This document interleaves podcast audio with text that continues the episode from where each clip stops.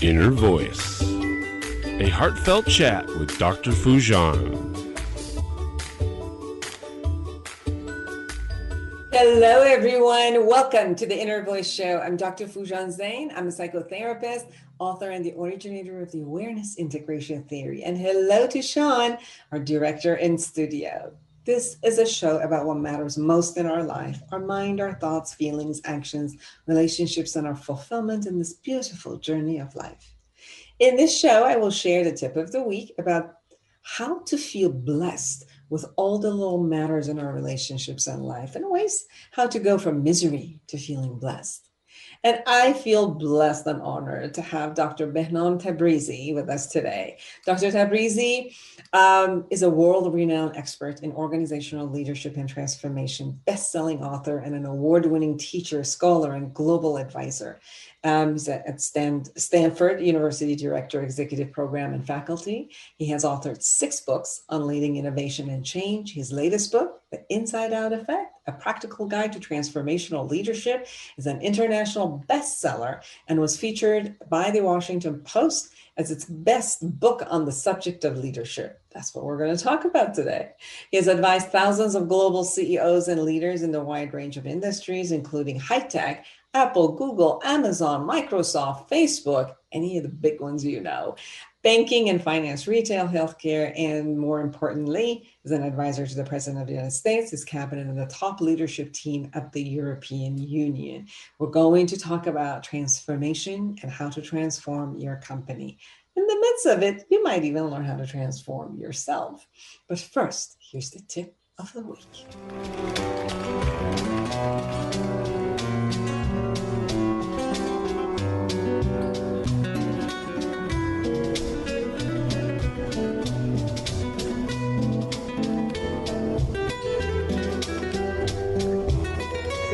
Tip of the week.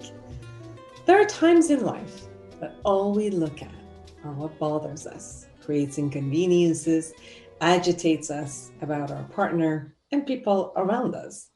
We tend to want to change what is not to our liking and zoom in how it is not okay and ways that need to change.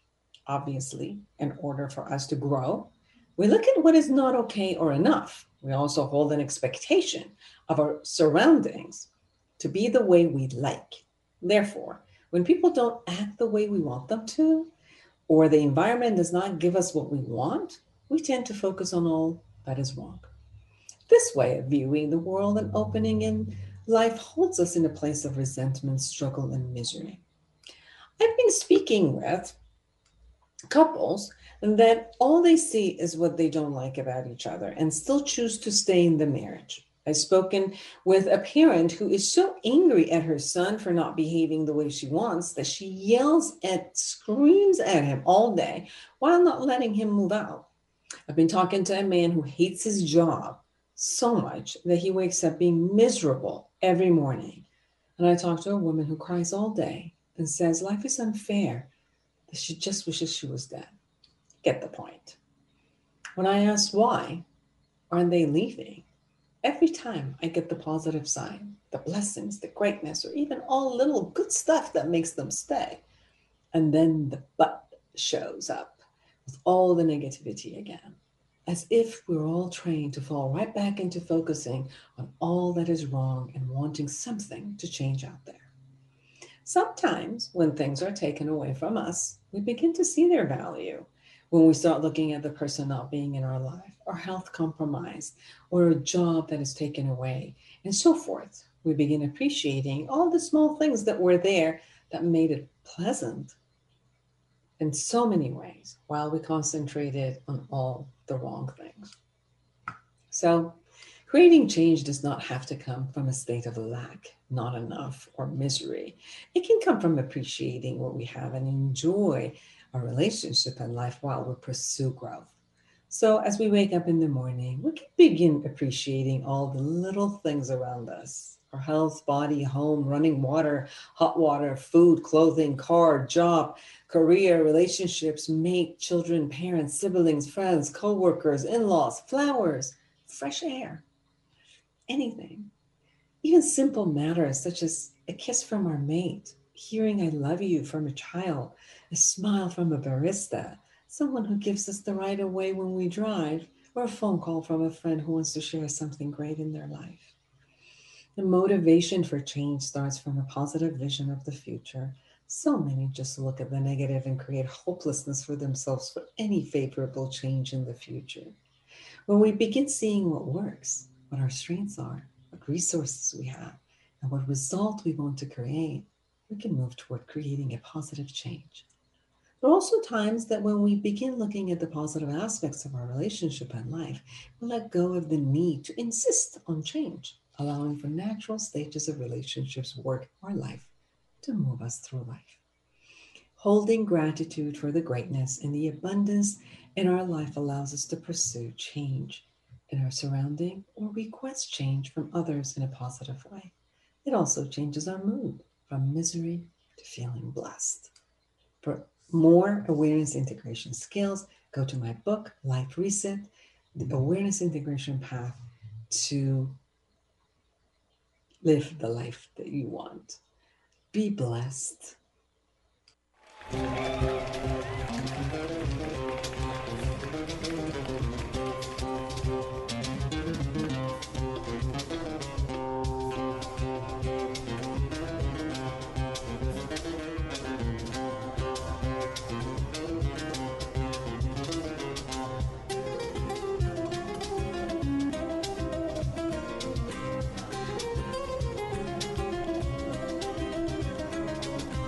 Welcome back, everyone. I'm Dr. Foojan Zeine, and I am excited to have Dr. Behnam Tabrizi with us. He is a world-renowned expert in organizational and leadership transformation, best-selling author, and an award-winning teacher, scholar, and a global advisor. He has served as a faculty member of Stanford University for the past 25 years, over which time he has written six books on leading innovation and change. His latest book, The Inside Out Effect, A Practical Guide to Transformational Leadership, it's an international bestseller and was featured by the Washington Post as its best book on the subject of leadership. Another book by Dr. Tabrizi, Rapid Transformation, was chosen by Business Insider and Get Abstract, which covers over 20,000 business books, as their number one book on leadership. He has advised thousands of global CEOs and leaders in the wide range of industries, including high tech, Apple, Google, Amazon, Microsoft, Facebook, IBM, and HP. Hewlett Packard, banking and financing, retail, healthcare, and government on how to plan, mobilize, and implement transformational initiatives that have lifted leaders' aspirations and created over $23.5 billion in revenue and over 4.4 billion 2.4 billion in savings. I'm raising it anyway. He's also for the world's uh, most well-known companies. He's also had a privilege of advising President of the United States, his cabinet, and the top leadership team in the European Union. It is an honor to have you with us. Thank you, Dr. Foojan, for your kind introduction and for your invitation. I went over the book and I was really intrigued and I loved it. And I just wanted you to share with us some of the uh, some of your research. But before we go through your research, this the, the word transformation has an already listening for people in a different world. So people in the world of self-growth look at transformation in a whole new way or a different way. People in business look at it in a different way. Can you share with us when you use the word transformation and when you're working with the concept of transformation, transformation, what do you mean by that?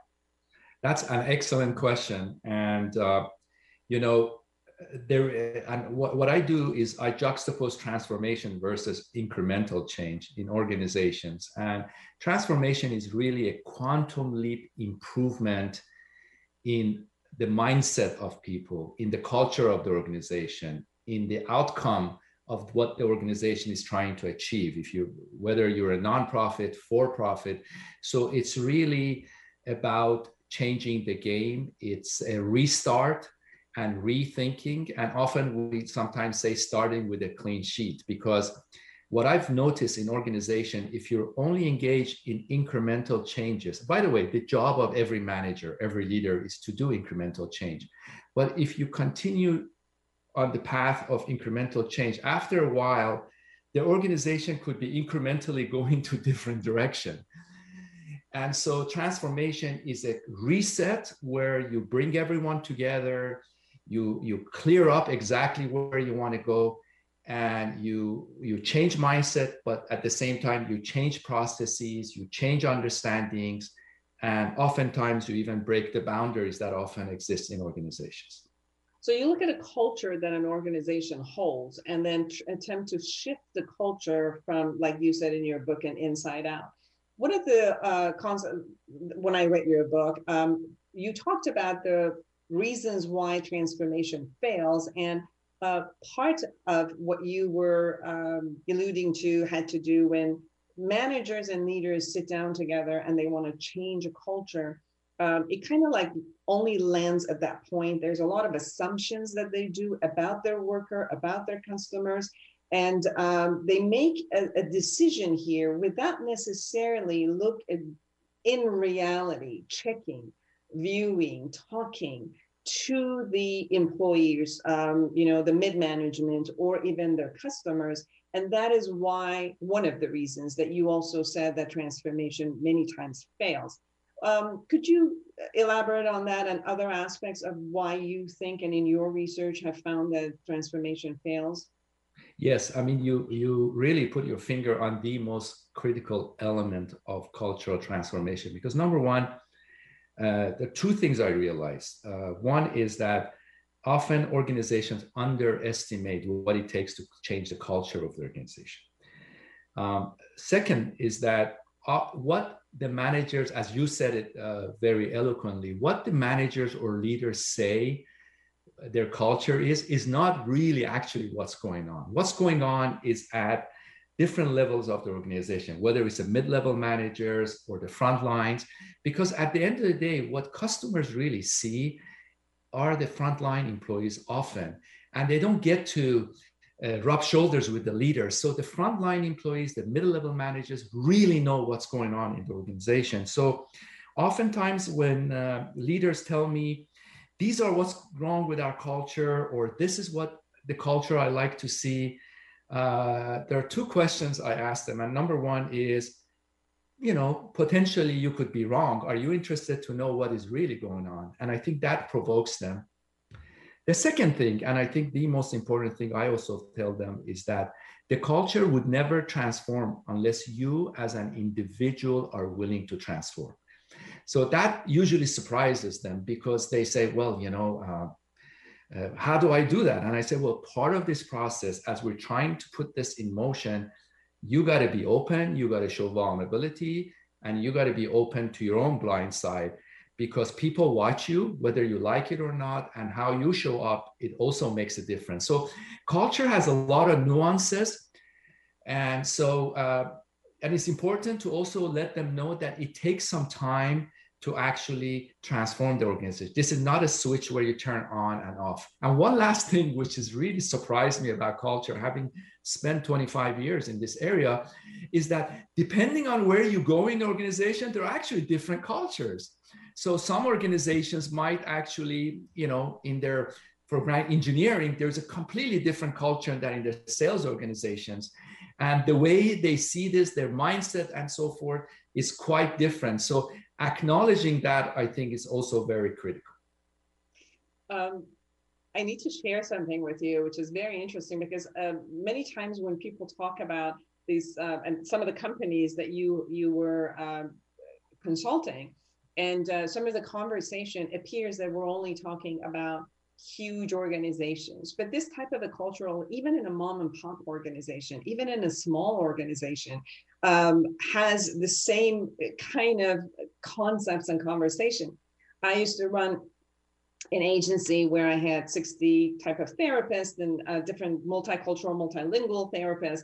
And uh, we were offering therapy in five you know locations with supervisors and all of that. And um, you know how it started was i had interns and you know it, it just grew. It everybody came in they just said we we heard, heard about this and we loved and 10 years fast forward um, i saw some of these therapists who had been coming from like um, you know their st- students and then kind of like getting raised in this culture and they were the one who i thought they were created the culture of the whole agency you know talking and being negative and then you know creating this concept and I, as the leader of the company, was shocked, to Dr. Tabrizi. They're like, oh, what happened? And I was so off for a long time.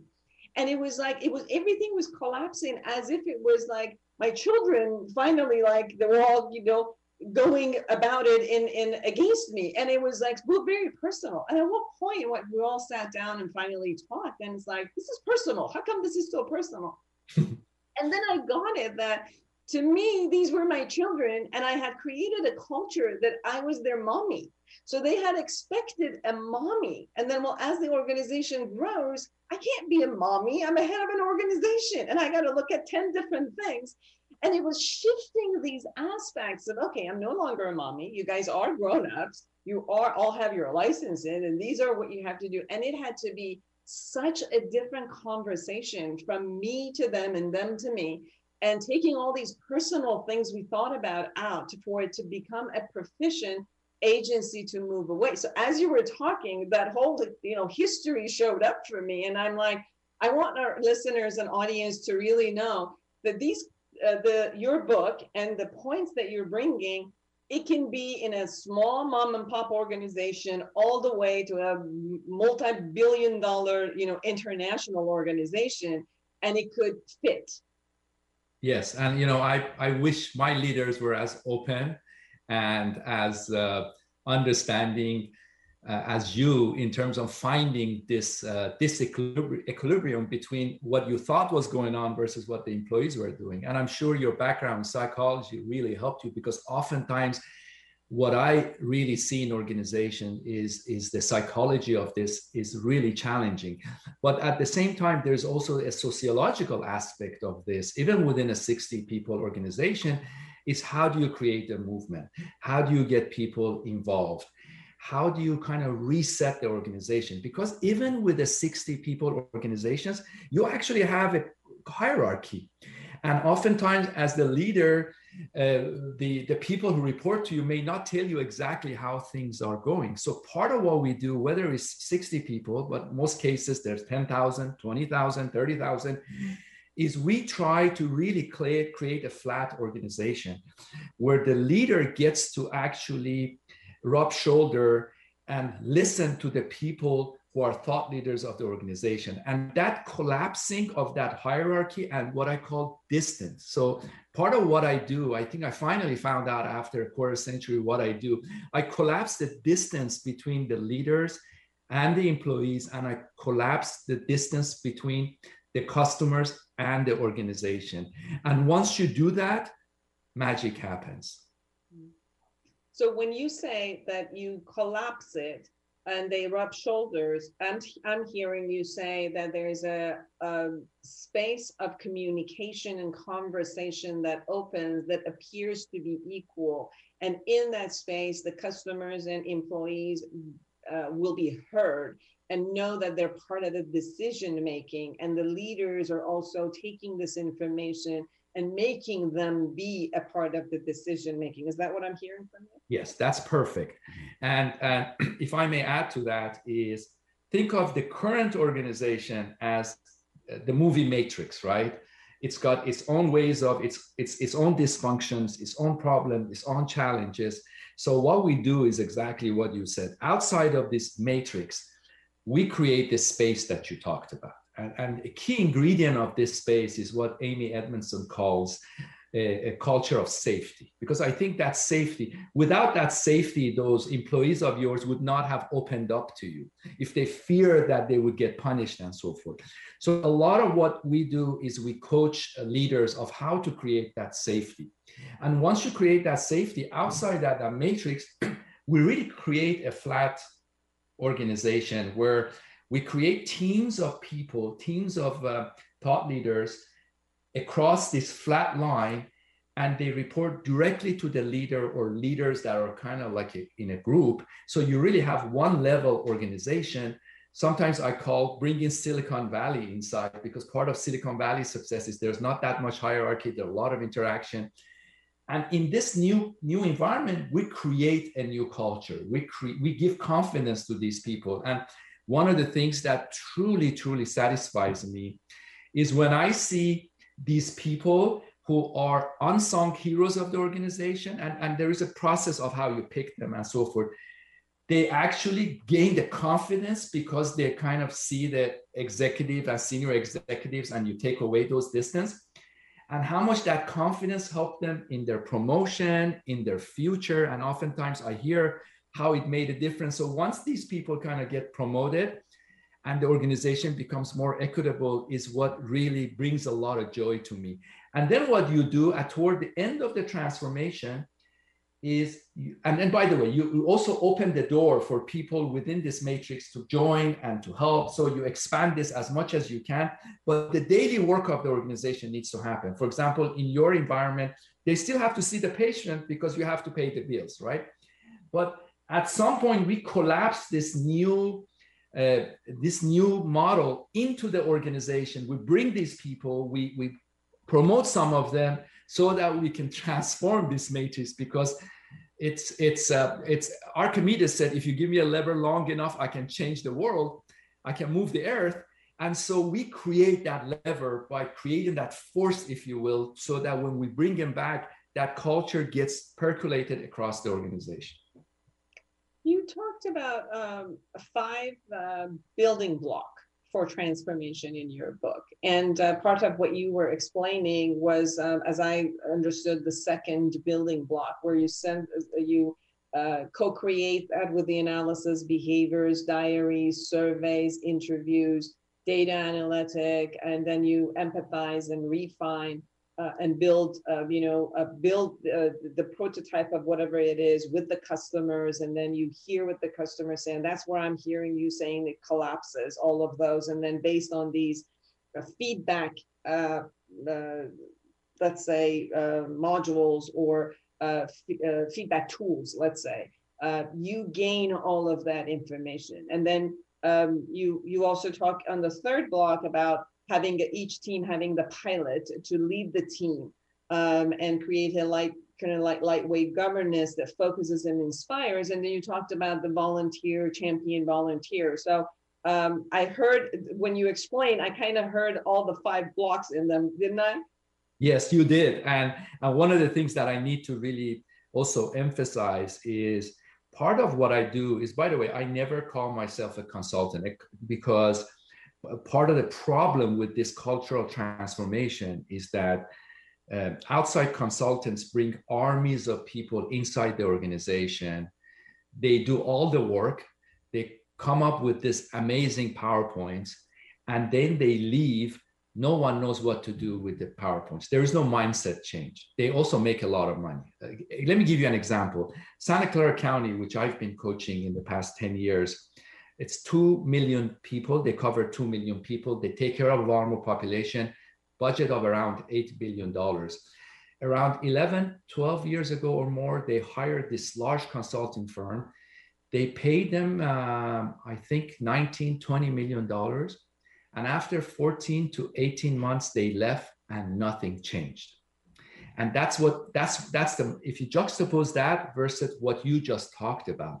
And a big part of these five blocks is number one is we need to i really believe that the insiders are the one who can transform the organization. Unless their mindset changes unless the mindset of the leaders change nothing gets uh, you know implemented and nothing works. So for the first thing we do is with the leaders we come up with a north star for the organization a, a, a aspirational uh, statement where they get really excited. For example i was working with this hospital and in the hospital here's their north star which really as as i say it i get goosebumps.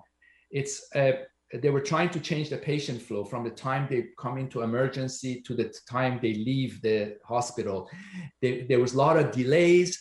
They didn't have enough capacity to serve the vulnerable population. The, the obamacare created a huge demand.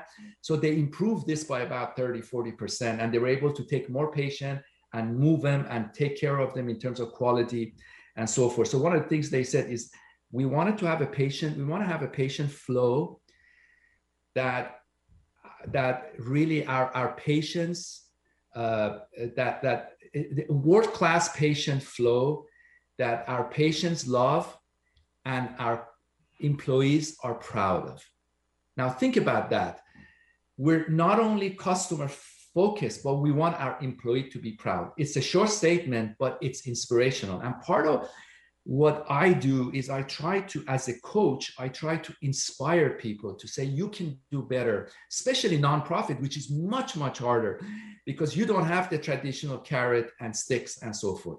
So the magic of what I do, which I try to share it with everyone so everyone could do it, is I connect that North Star, if you will, with what goes on in people's heart.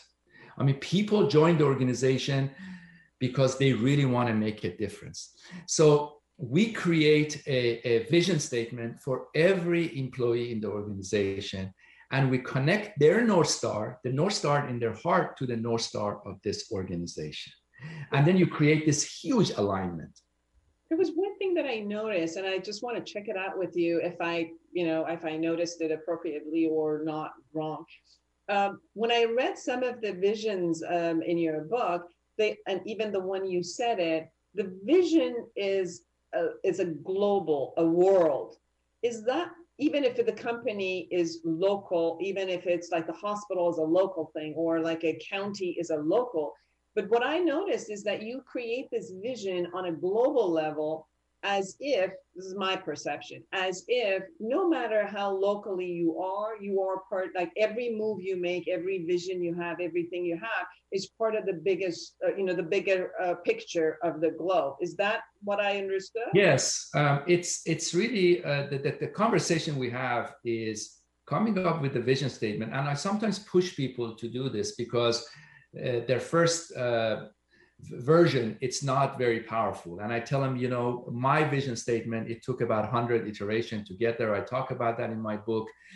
And so what we want them to do is at the end of the day the most powerful vision statements that i've seen is, is about serving the world is being of service to others.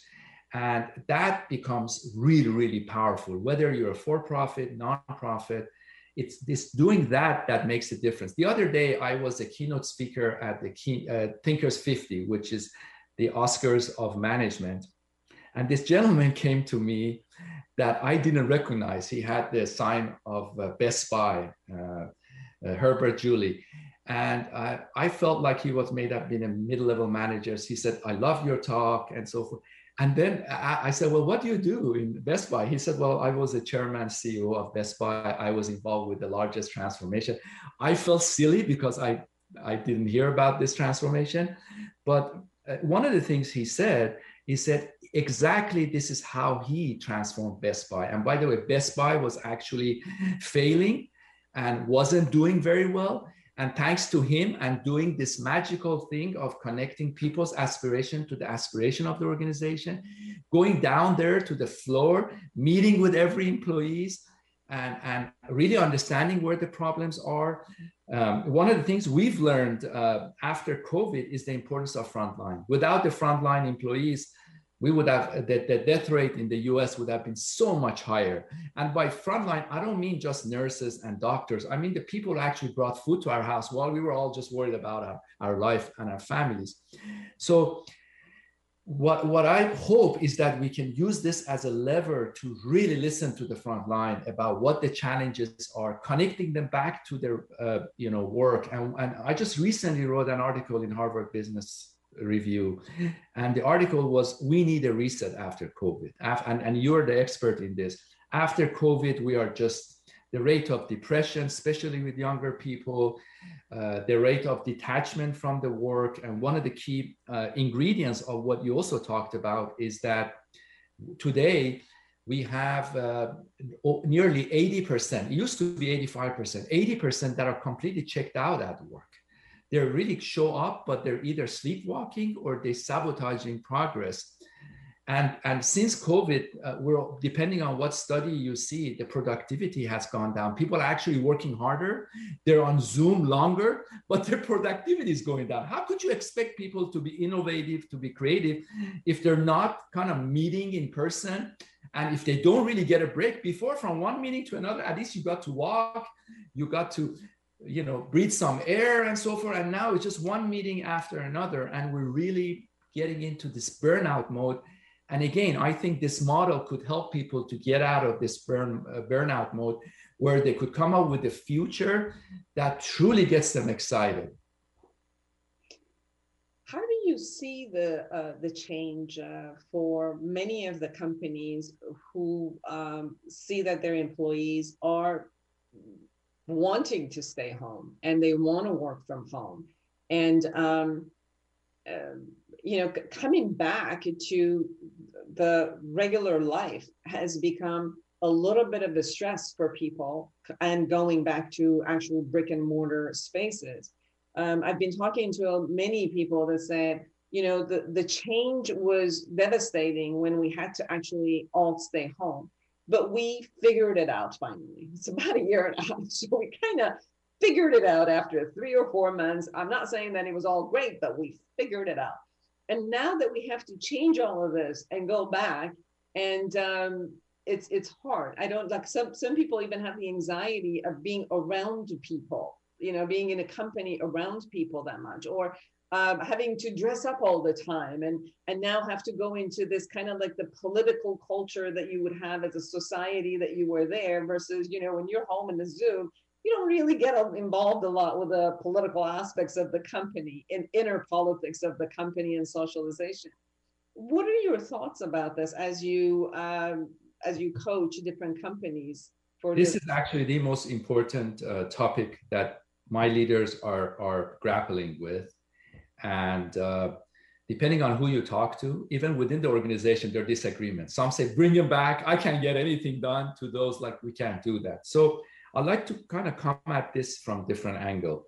One is uh, I've not done the research, but my understanding is most of the millenniums that I know they want to go back and they want to socialize. They, they're not they're not having fun. My experience is most of the older people they like to work at home, uh, and uh, whether they just and, and also depends on what you do. So, for example, if you're just a programmer and you're happy being a programmer, yes, you can be anywhere in the world, work from home or work from anywhere, and that's okay. But you know, most people are not programmers. Most people are ambitious. Just imagine if you're in your 20s or 30s, you want to start an organization.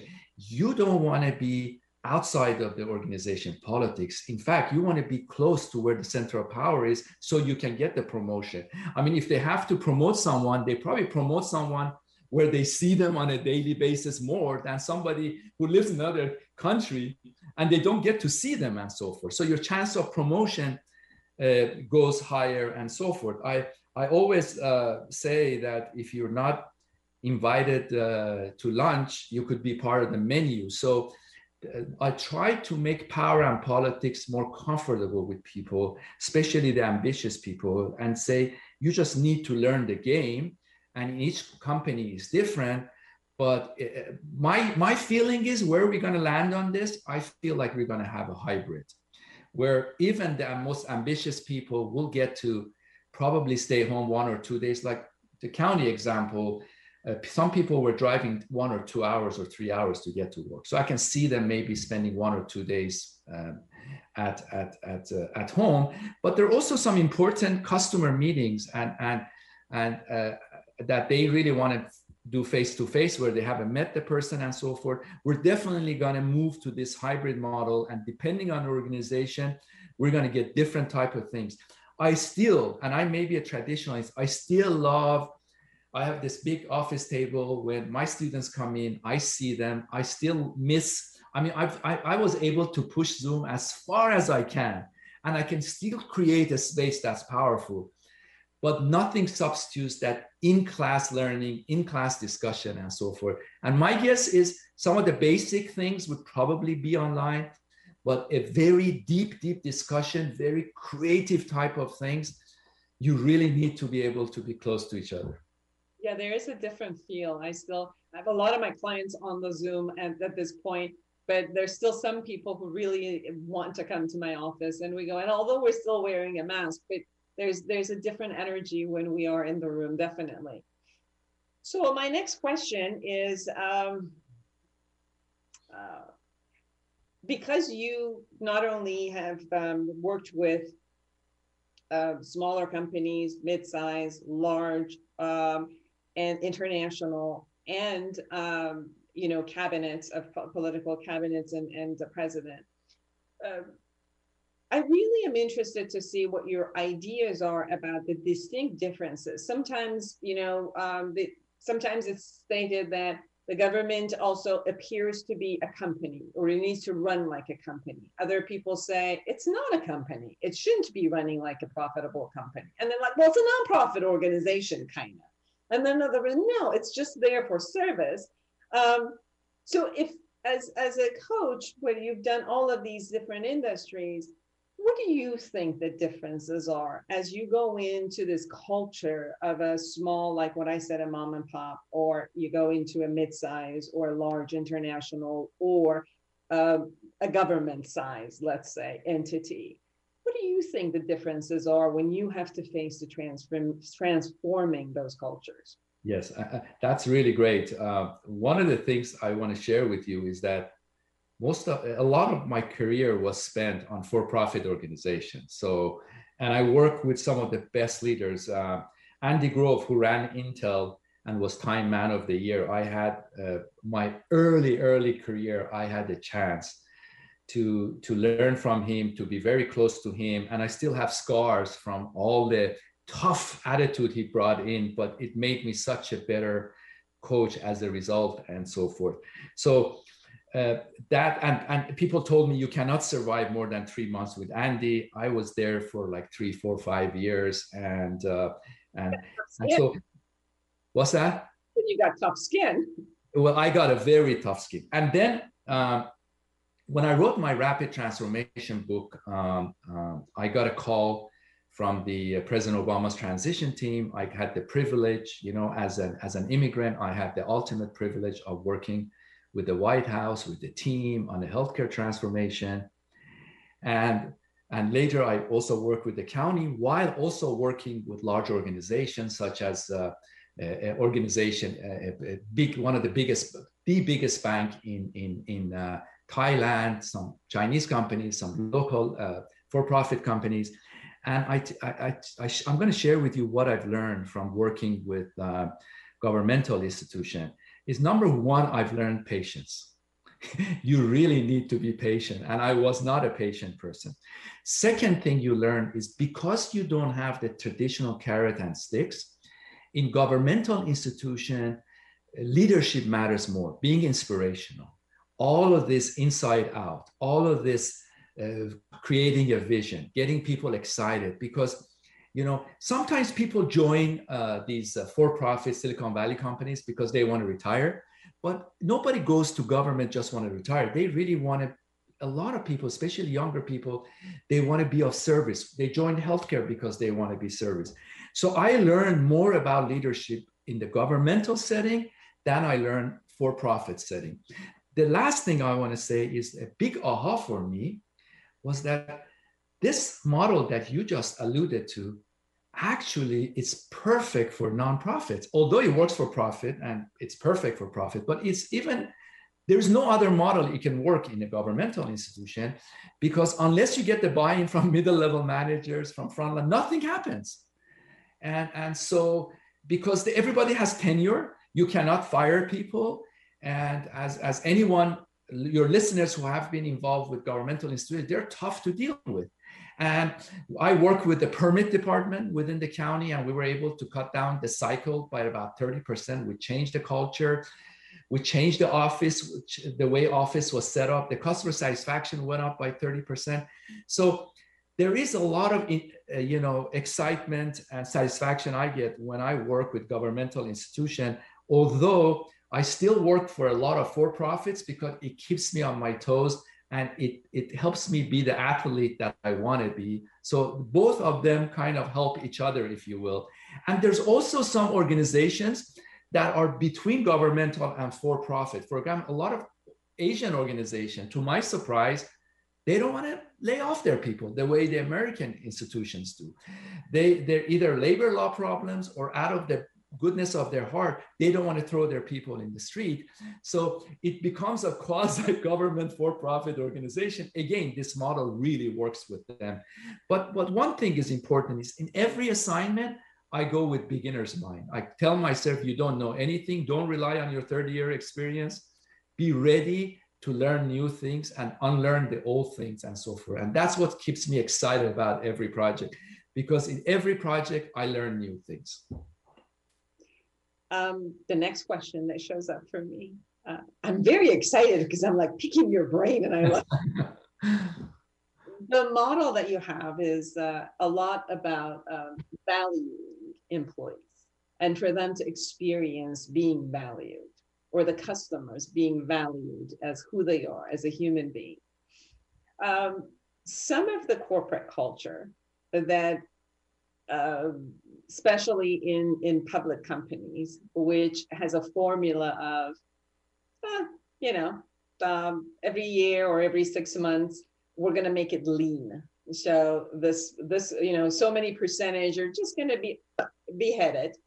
Um, or companies, uh, some banking systems, not naming, uh, where they started almost uh, abusing their customers with, um, you know, kind of like just getting them to or keep opening accounts or doing different things where at one point they felt really used. Like the, it appeared that they were doing the surveys it appeared that they wanted to give service but you know uh, the cat was out of the bag that there was a lot of misuse of their customers too.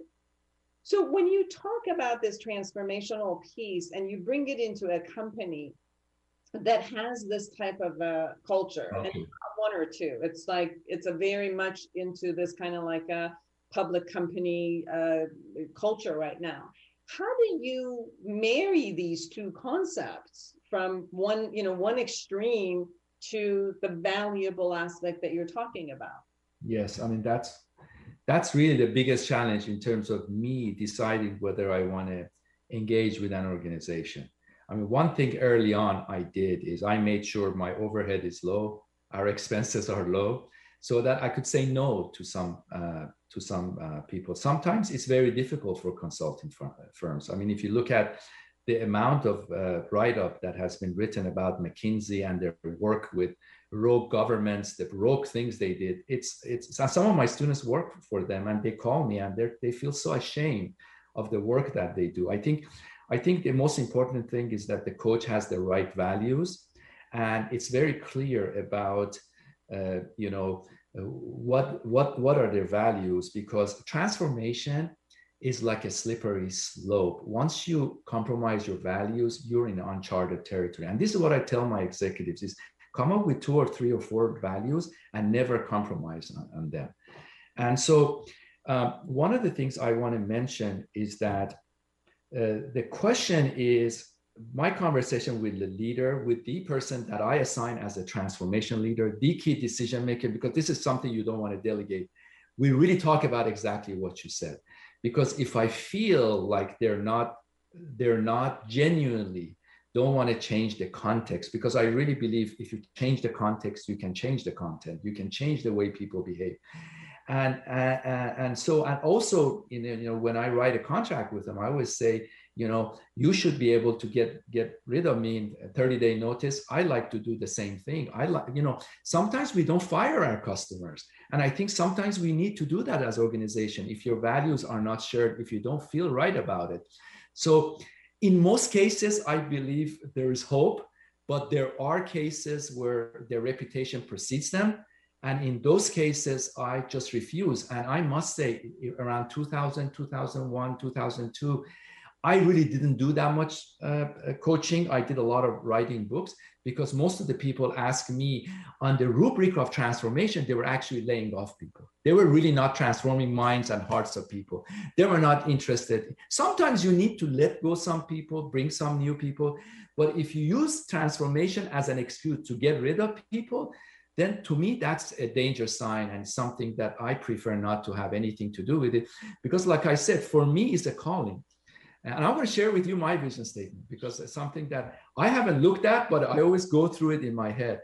Um, I stand for uh, unconditional love, infinite and abundant energy, passion, and charismatic presence to transform people, organizations, and countries while upholding my highest integrity. this is something, this is kind of like a prayer that I read to myself. And if I'm not doing this, I'm not happy. If I'm doing this, I'm happy. And I tell people, I tell people I work with, I tell my loved ones, my family, my friends, so they catch me when I'm not this because they tell me, hey, you tell me this, but this is not. And I say, you're right. I need to get back because they're also become my co-conspirator, making sure that I'm always doing the right thing. And for some, when you, and then I, I, I want to transform 100 million people before I die. And these 100 million people, my hope is that they transfer billions of people. So when you hear some, you know, when, when you believe in this and you have commitment, then retirement goes out the door. Your values are important. And, and you're always excited about doing something that really makes a difference on the lives of people because that's what really matters. When I was in uh, Thailand, there was this driver that was taking me around and I wanted to talk to him. I wanted to sit down and have coffee. And my translator told me he doesn't feel comfortable. You're just such a big person, whatever. And I said, no, I want to have coffee. So I, and I said, what is your dream and so forth? He said, you know, my dream is uh, to uh, to work another two, three years, then retire, take care of my family. And, and uh, my, my passion is, is music. It's not what I do and so forth. So uh, after we had this meeting and I talked to him about, you know, maybe those two, three years, there are things you can do to get excited and so forth. I went to an executive meeting and I told him, you guys are doing this because of him, because you want to make sure he has this transition he wants to get and so forth. So those are what really excites me about what I do. It's really not about financial or all these accolades that I get it's a very satisfying uh, area and i'm sure you get that with your customers and your patients one of the things that i have also noticed is the same thing when you go to a therapist or a psychologist or a psychiatrist trust is important in my case trust is everything and you know uh, because i work with a lot of people like at, at one point i might have to work with 50 people right and I have to be so careful because somebody reports to someone and both of them come and complain about each other. And you know, it's a little bit tougher than if you just help one person. So if I mess up this where they feel like I backstabbed them or I went behind them, I will lose all my credibility. And I told them if this happens, I would quit. If my reputation comes to a person like don't trust him and so forth. Because oftentimes my CEO brings me in, but one thing I'm always proud, I never go behind people that I coach and tell the CEO because once you go to that slippery slope, you lose your entire trust. And that's all this model is, is all about trust. Absolutely. I experience that a lot with family therapy, couples therapy, where you know you are kind of confidant with a lot of different um, uh, concepts.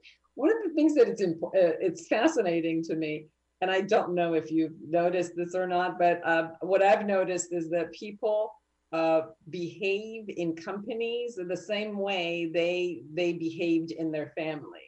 So they, you know, they create a mommy or a daddy in the company, and they'll have everybody else as a sibling, and they'll do the sibling rivalry, and they do this competition, and they'll go, you know, to tell mommy or daddy that they created in the company. So, and then you can see like people who were from a large company, large uh, uh, family systems, and you know, they were like the uh, the firstborn or somebody how they come into the company and kind of like they take the same concept they're there or like the the the, the um uh, the only child you know that goes into a company and how they handle every other sibling rivalry as if like why why is this happening so it's a lot of the dynamic that a person kind of grows up and as they move into a company they first uh, automatically they create that as an existence and then obviously they have to learn and kind of like separate so that's something that I've noticed uh, between our world, between the psychology and that. No, you're you're absolutely right, and I and I I must acknowledge uh, what you do, your profession, and how much I've learned from this profession. A couple of things I've learned um, from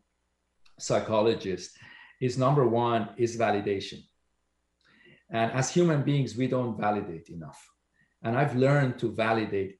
Even people say, I mean, you guys have so much patience. You hear the most sorry to use this word what comes across may have been the most absurd thing and you just validate them doesn't mean you agree but you validate the second thing i think that i've also learned is that people's childhood makes a big difference in terms of how they show up in the world. So, for example, I was working with one leader who had a very tough childhood, uh, lost a, a, father, and was the was the was the only man in a, in, a, in an ethnic type of culture in in his household, which was barely making it in, in this household, and now he's raised to a high level. And I was coaching another uh, uh, leader who was thinking about firing this person, right? And I didn't want him to fire because I felt like he's just being too uh, emotional about it. So this is what I told them. I said, you know, I want you to think of him as that little child, that little insecure child that didn't have a father, was a lot he had to deal with. Just acknowledge that, just see that in him. And boy, now they're much closer and so forth. But really connecting to people's childhood and their childhood trauma, and sometimes being able to connect that to who they want to be and understanding their blind spot. I think this is where was powerful. Adam Grant, who's a professor in uh, uh, Wharton, he actually was was was consulting with uh, Melinda Gates, and he talked about uh, psychological safety. Melinda Gates said, "Well, can you help that in my organization?" He said, "Are you sure?" He said, "Yeah, yeah." So they did what you kind of did, but maybe much more brutal. He brought in like several people. He sat Melinda on the other side and he said, just tell him exactly how you feel about her. And they were bombarding her with things. And he coached her to just take it well, you know, you know, use this as an opportunity to grow. And according to him, this was the most constructive thing. This actually helped the foundation to grow to a next level. So it's it's not for the faint of heart when you go through transformation. It's really about getting out of your comfort zone and and seeing i've never in the recent last 20 years none of my transformation has have failed. A lot of it is because it's a lot of one-on-one type of things. It's also one-on-many and always looking at levers. You know what are the things if i pull i can have 10x improvement in the outcome. So i always think about the brilliant basics. What are one or two things that now i can focus on? Because i'm a coach. I see the whole team going on. I see the whole soccer game. I see all the 11. And I said, maybe we need to change this to make a difference. And so, given this psychology, it's like a very complex problem solving, if you will. Thank you so much for the time that you've allowed uh, my me and my audience. I've learned a lot from you. I learned a lot from the book. I'm taking it on. I've had a, a mission statement before, but I'm going to take on your way of handling the mission statement and visioning and see how many of them I can come up with, uh, you know, the, the, different ones until it kind of like lands every cell of my body in that way. Awesome. So everyone, the inside effect, um, inside out uh, effect, and a practical guide to transformational leadership by Behnam, Dr. Behnam Tabrizi and Michael Terrell. Um, Dr. Tabrizi, last words.